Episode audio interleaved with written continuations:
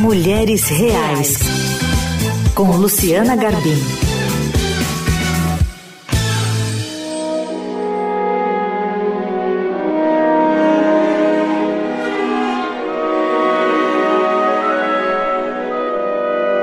Começamos por aqui mais um Mulheres Reais, nesse espaço onde a gente conversa sobre diversos assuntos todas as semanas. Se você ouve pela Rádio Dourado e também em formato podcast.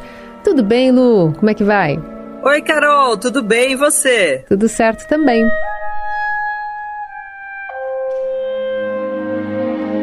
Hoje vamos colocar música na nossa conversa, porque a nossa convidada é a fundadora da Academia Jovem Concertante, né, que está há 11 anos aí fazendo esse elo entre a formação e ainda o mercado de, de músicos, de musicistas. Pianista Simone Leitão, bom dia, como vai?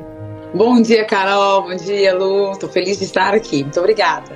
Simone, acho que você pode começar contando para a gente um pouquinho sobre o trabalho da academia, também nessa ajuda desse vínculo que acaba servindo para a inserção no mercado de trabalho, né, de vários músicos que estão é, muitas vezes viajando o país pela primeira vez. Isso.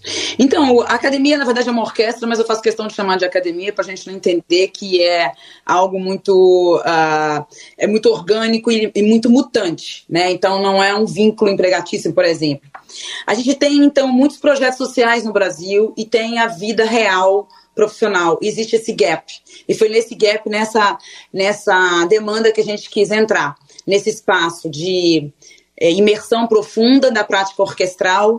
Muitas vezes os nossos jovens, é, então, eles são chamados, né, convocados de todo o Brasil, uma vez que eles são aceitos, todas as, as despesas são pagas, então eles realmente têm total acesso ao processo, ao projeto, recebem uma bolsa incentivo, né, um valor depois ao final e o resultado é o que a gente, a única coisa que a gente quer deles é total dedicação para que eles alcancem o mais alto grau de performance que eles podem alcançar. E o resultado disso a gente leva para vários públicos, tanto os públicos conhecedores da música clássica nos espaços de música clássica, quanto em praças no interior de estados, como por exemplo o estado do Maranhão. Então nossa ideia é atender essas duas demandas, né? A alta performance, a qualificação dos jovens e a democratização da música clássica pelo Brasil todo.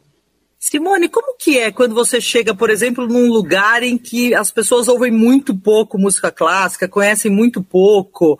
Você pode contar pra gente como que é trabalhar com esses jovens, sobretudo as meninas ali, né? Porque às vezes as meninas em alguns lugares ainda tem muito essa, esse lugar reservado dos serviços da casa, né? Como é que você vai, vai, vai conquistando esses jovens e como que é o trabalho depois com eles? Então, é bom lembrar o seguinte: os jovens da nossa academia, eles já são músicos, né? Eles são jovens músicos, eles não têm condição de tocar Beethoven, Rachmaninoff, Sibelius se eles já não estão estudando há muito tempo, né? Então, eles vêm de projeto social.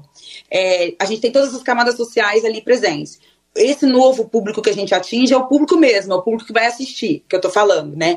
Mas essas meninas, elas vêm de várias realidades, né? Muitas vezes, uh, por exemplo, um, um, caso individual, tem uma jovem que esse ano entrou pela primeira vez na academia, ela participou das duas edições, do Sudeste e do Norte-Nordeste.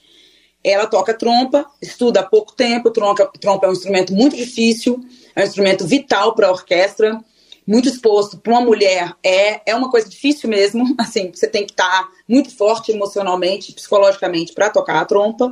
E é a primeira vez que ela tocou em orquestra. Ela estuda, estuda, estuda, mas não tem oportunidade de fazer aquele trabalho ali da, da prática. E a gente deu um upgrade para ela, chamamos para o Maranhão para ela ser a primeira trompa. E fazer solos assim, na Sinfonia número 7 de Beethoven, no Concerto número 5 de Beethoven. E ela entrou assim, eu não sei se eu vou conseguir. A gente tinha esse trabalho também psicológico, né, de abraço. A gente tem uma equipe também, né? Eu tenho uma equipe, tem duas é, pessoas assim só focadas nas, nas, nas meninas também pela equipe para dar esse suporte emocional, onde a gente conversa muito com elas e com os rapazes também, mas as meninas sempre têm às vezes mais desafios, né? E, e a, a menina cresceu, foi de uma foi assim lindo ver. O último concerto em Belém no Teatro da Paz ela foi ovacionada. Então, assim, participar dessa, desse crescimento em 15 dias, ela chorava, dizia, nem em três anos eu conseguiria esse crescimento. Hum. Mas é, coloca essa nesse lugar, né, de, de, de, protagonismo, isso é muito bom. Então, a gente tem todas as, as enfim, tu, muito, muitas pessoas são ali representadas, né, nas realidades brasileiras. A gente tem é, realidades muito tristes, representadas com bastante sucesso, mas a gente enfim, todas, o, o Brasil, né, tá todo ali representado. Cada vez mais a gente tem visto mulheres conseguindo chefiar naipes, o que para uma orquestra é muito importante, né? Porque você tem lá o, todos os violinos, mas tem o primeiro violino, tem a espala, né? Esse ano a gente teve uma espala mulher na, na JC Sudeste. Aí você tem a primeira viola, é uma liderança. Então, isso a gente tem visto, que elas não só estão entrando, mas que elas estão entrando também e competindo de igual e conquistando esses espaços de liderança dentro da orquestra. Legal. Quando você fala de trompa, para quem não entende, por exemplo, eu, o que, que significa ocupar esse lugar eh, e essa responsabilidade dentro da orquestra, desse instrumento? Então, a orquestra é feita, é formada de instrumentos de, de cordas, né? Violino, viola, violoncelo e, e, contrabaixo, instrumentos de sopro, metais e com percussão, né? uhum. né? Então, a, a, metais, assim, a trompa, ela fica no, nos de metais. Ela é um instrumento muito difícil, porque ele é todo redondo, é difícil, tem que, tem que desenhar. Mas porque, ele, não, mas ele, porque ele fica mais atribuído geralmente aos homens, é isso? A, a trompa é, a trompa é. ah. é. Trompa, trombone, trompete, são instrumentos mais de homens. E esse ano, naturalmente, a gente teve mulheres justamente nesses lugares. Hum. Trombone, trompete, trompa. Porque, como eu disse, assim, piano solista já é mais tradição. Você ter uma mulher pianista, né? Elas começaram, desbravaram lá atrás, no início do século XIX. As primeiras profissionais da música eram pianistas. Mas aí depois a gente tem violinistas, cellistas, né? Violoncelo foi mais tarde também. Por quê? Pra você tocar o violoncelo, você tem que abrir a perna, né? Você bota o violoncelo no meio das pernas. Ah, verdade. Então, então a mulher não podia fazer isso no palco, abrir a perna, né? Com, com um vestido, né? Com uma saia, alguma coisa assim, né? O contrato. Não, sim, um saia não tem problema, mas enfim. Mas não era algo que era usual, quero dizer, né? Não era algo. Não, não era permitido, não era permitido a mulher tocar por conta disso. Uhum. O contrabaixo, o contrabaixo também, cada vez mais a gente tem mulheres tocando contrabaixo, mas era entendido como um instrumento muito masculino. Sem contar a percussão, né? A percussão também, as mulheres têm tocado cada vez mais percussão. Então, assim, Hoje não existe nenhum instrumento na orquestra que você não tenha uma representação feminina. Então você não pode dizer que não tem, já tem. E já é cada vez mais normal. Não sei. Eu lembro quando eu fui fazer meu mestrado na Noruega e a minha melhor amiga era trombonista. Eu tinha 24 anos. Foi a primeira vez que eu vi uma mulher tocar trombone. E eu ficava vendo, eu achava ela o máximo. Ela era minha melhor amiga, né? Minha amiga até hoje. Eu falava assim, gente, como é que pode? Essa mulher toca trombone, assim, sabe? Mas ou seja, era tão, era tão arraigado que eu me assustei quando a primeira vez que eu vi uma mulher tocando trombone. Então, é isso aí, a gente. E, e, a trompa, ela tem uma responsabilidade muito grande, porque é um instrumento muito difícil de sopro. Precisa de muita técnica bucal, assim, muito músculo, assim, no rosto e tal. E, e é isso, assim, a, a, possibilidade de errar é grande. Se um trompista erra, qualquer um entende na, na, na plateia. Mesmo que não entenda de música clássica, ele vai saber, Ih, errou. Fica muito claro. Então a pressão é muito grande. Acho que para a gente, né, que acompanha o desenvolvimento das mulheres em várias áreas, né, Carol, é muito interessante a gente ouvir, né, esses detalhes, assim, da música clássica. Simone, o que, que você acha que ainda falta, assim? Então, assim, pelo que você conta, já tem isso, né, postos que antigamente eram completamente vetados, né, para as mulheres que as mulheres hoje já ocupam. Como é que está esse caminho, assim? Tem ainda muito desafio pela frente? O que, que você acha que ainda falta? Como é que está essa parte aí das, das líderes? É, eu acho que a questão tem essas duas coisas, a questão da, da liderança, né? É, então vamos falar assim, maestras, né? Hoje em dia foi cunhado esse, no, esse nome, maestra e não maestrina. É, enfim, não, não cabe aqui dizer, mas foi cunhado esse. Agora nós estamos falando maestra, em respeito. Então, as maestras são ainda poucas, né? É, é, existe muito mais maestro do que maestra. E é muito mais fácil as pessoas serem intolerantes com uma maestra que ainda está começando do que um, um maestro que ainda está começando. Você já percebeu? Assim? Então, como tem muito maestro homem, tem um ali que é mais competente, outro é menos competente. E as pessoas não têm tanta intolerância. Mas se aparece uma mulher na liderança e ela não é maravilhosa, ela vai ser bombardeada. E existe muito a coisa do só está porque é mulher, ou a coisa do foi favorecida porque, né, não preciso nem dizer, às vezes um relacionamento ou alguma coisa, foi favorecida porque é da família X, né? Então essas coisas não passam na cabeça dos homens. E quantos homens foram favorecidos? Quantos homens? Não estou dizendo que, que, tem que ser favorecido, só estou dizendo que essas coisas não não se perguntam com relação a uma uma, é, uma liderança de, de mulher, né? Tá dado, né? Algo que é natural quase, né? É natural. A outra coisa, assim, por exemplo, eu eu não toco em orquestra, eu tenho uma orquestra, sou líder dentro de um projeto que eu criei, né? Tenho uma direção artística e eu tenho um parceiro assim que está muito comigo, apesar de ter outros maestros e maestras também que trabalham comigo, mas um que é mais pontuante, Daniel Guedes. Durante muito tempo, essa orquestra era conhecida como o projeto do Daniel. Então, assim, é, eu não ia competir com ele de forma alguma. Hoje, cada vez mais, para mim, eu não quero que seja nem minha nem dele. Eu quero que seja do Brasil e quero que seja das, das pessoas, da, da sociedade da, e das, da, dos jovens. Mas é difícil, né, ver o nome de uma diretora artística, né? A questão da gestão também é muito mal representada no país. As grandes orquestras, as grandes instituições, os diretores são todos homens. É muito raro ter uma mulher na direção de uma grande orquestra brasileira, por exemplo, né? Não estou falando só da, da maestra, mas da direção executiva e artística, né? E, e eu acho que o segundo ponto é que o nosso tecido social, enquanto representatividade, falando aí do coletivo feminino, ele ainda é muito raso e muito frágil. Porque durante séculos os homens sempre estiveram na frente. Então é quase natural para eles o caminho deles, da relação deles e de ver um homem na liderança é natural. É, e para a mulher ela nem entende às vezes, mas sem querer ela começa a competir com uma mulher que está na, na, na direção. Às vezes é mais forte do que ela, porque nós fomos durante tanto tempo, tantos séculos, né, colocadas lá no fundo, sem aparecer as nossas habilidades, muito menos a nossa liderança, que eu nem estou dizendo, ah, é uma competição, é horrível, mulher é isso. Não, eu eu acredito e sou muito generosa no sentido de ter paciência, porque a gente ainda está num processo de construir esse coletivo nosso feminino e entender como se dão as relações num ambiente da liderança feminina, né? Eu acho que é isso aí que são dois pontos que ainda precisam ser trabalhados, né? O coletivo em geral, a sociedade em geral, como eu falo, eu gosto de viver no planeta Terra, não vou viver no planeta mulher, mas no planeta Terra a mulher ainda precisa muito é, crescer individualmente e coletivamente para ter o espaço de, de entrega e de, e de relacionamento também. Né? A gente pode dar, contribuir tanto mais, né? Eu acredito. Simone, a hora que estava falando. Eu vi, vou dar um depoimento aqui, Carol, Pode que falar. eu fui assistir a Academia Jovem Concertante na Sala São Paulo e é muito bonito, assim, é encantador se ver. E você ficar imaginando ali, né, essa coisa do futuro dos, dos jovens ali, é muito legal. E a Simone foi, foi brilhante ali no piano, eu achei muito interessante. E aí queria ver, Simone, onde que a gente pode saber mais sobre a Academia Jovem Concertante ou ver coisas de vocês? É, vocês, por onde vocês andam agora? Você pode falar um pouquinho para a gente disso? Obrigada, é bom porque eu sempre esqueço de falar. É, nós temos um canal que chama Brasil Clássico, Brasil com S, no YouTube. Ele ainda está começando, mas tem bastante conteúdo. Lá nós vamos, inclusive, lançar semana que vem, em edição de sete câmeras e áudio incrível, todo, a no, todo o nosso concerto da sala Cecília Meirelles. Foi o mesmo programa que nós fizemos na sala São Paulo, aliás, um pouquinho mais longo só. E.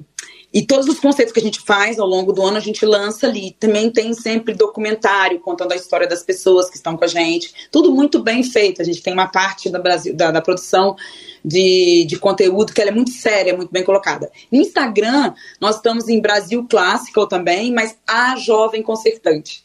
Então é um novo Instagram que a gente colocou, a Jovem Concertante, porque, porque a Brasil Clássico é a produtora. Então vocês vão estar sempre vendo lá. E. Hum, e concertante.net é o nosso site, né? Lá é o nosso hub.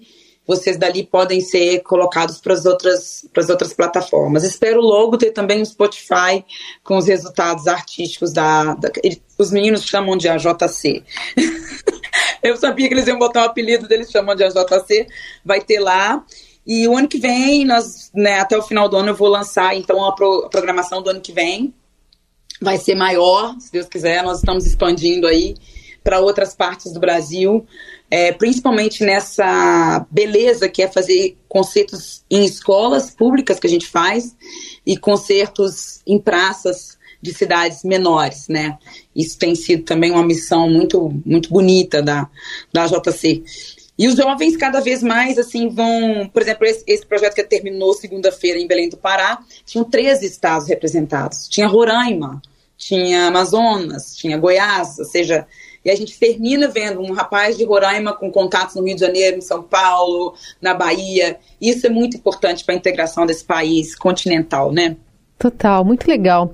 Eu estava aqui lembrando quando você começou a explicar a questão envolvendo geralmente quem toca cada instrumento e tal. Lembrei recentemente de uma fala da ministra Carmen Lúcia falando que porque que as mulheres da família dela tocavam piano e os meninos eram incentivados a tocar violão, porque violão você tocava fora de casa, né? E o piano tinha que ser sempre em casa e aí fazendo essa ponte com o que você falou, né? Que sempre foi estimulado mais as mulheres, que no final das contas acabam tendo um pouco mais de representatividade agora, né, Simone?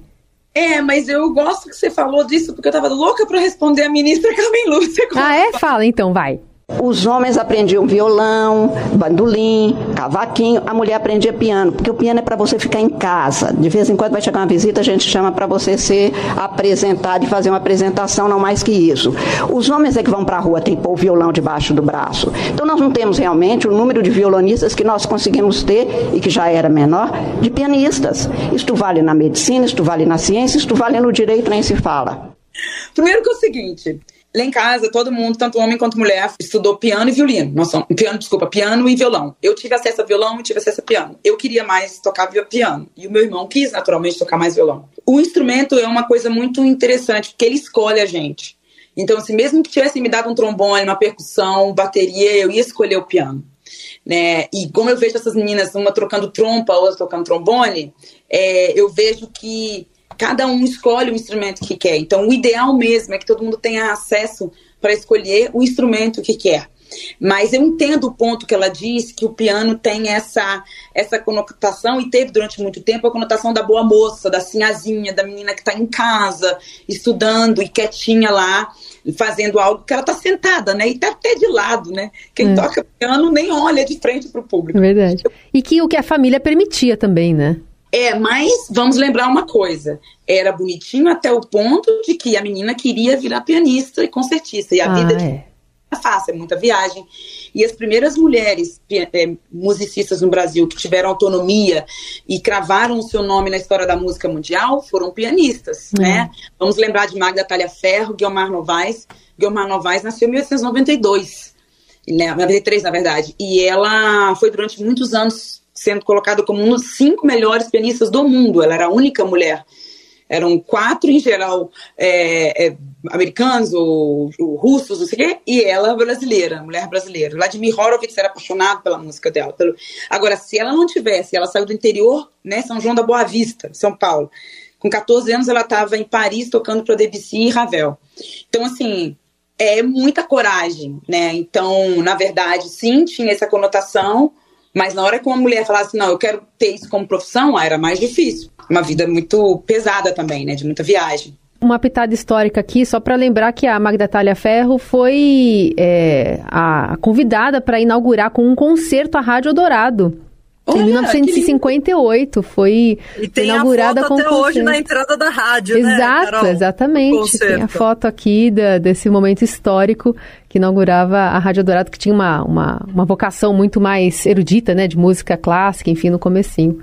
E lembrando que, assim, hoje a gente tem mais, cada vez mais mulheres sendo compositoras também, né? Uhum. Eu acho que isso aí a gente ainda não começou nem a pegar um pedacinho do iceberg perto do que pode ser a expressão sinfônica, clássica, ópera e tudo, da perspectiva de mulher. Se for pensar as histórias das óperas antigas, né, que são maravilhosas, que eu amo todas, não vou fazer aqui também um anacronismo histórico, querer que, né, uhum. mas o papel da mulher é sempre um papel contestável, né, sempre tem histórias de, se for pensar a história de La Boheme, qual é a história da mulher, né, se for pensar a história da Susana no, no, no, no, no, no de Fígaro, né, é, Bodas de Fígaro, enfim. Então, o que eu queria ver cada vez mais é mulheres escrevendo óperas, escrevendo, contando a história a partir da perspectiva de mulher, né? E eu acho que a gente vai ter cada vez mais. Eu levanto aqui, acho que essa nova geração está entre quase aos 40 anos, já tem bastante novas maestras, compositoras brasileiras, e eu tô louca para ver o resultado de tudo isso.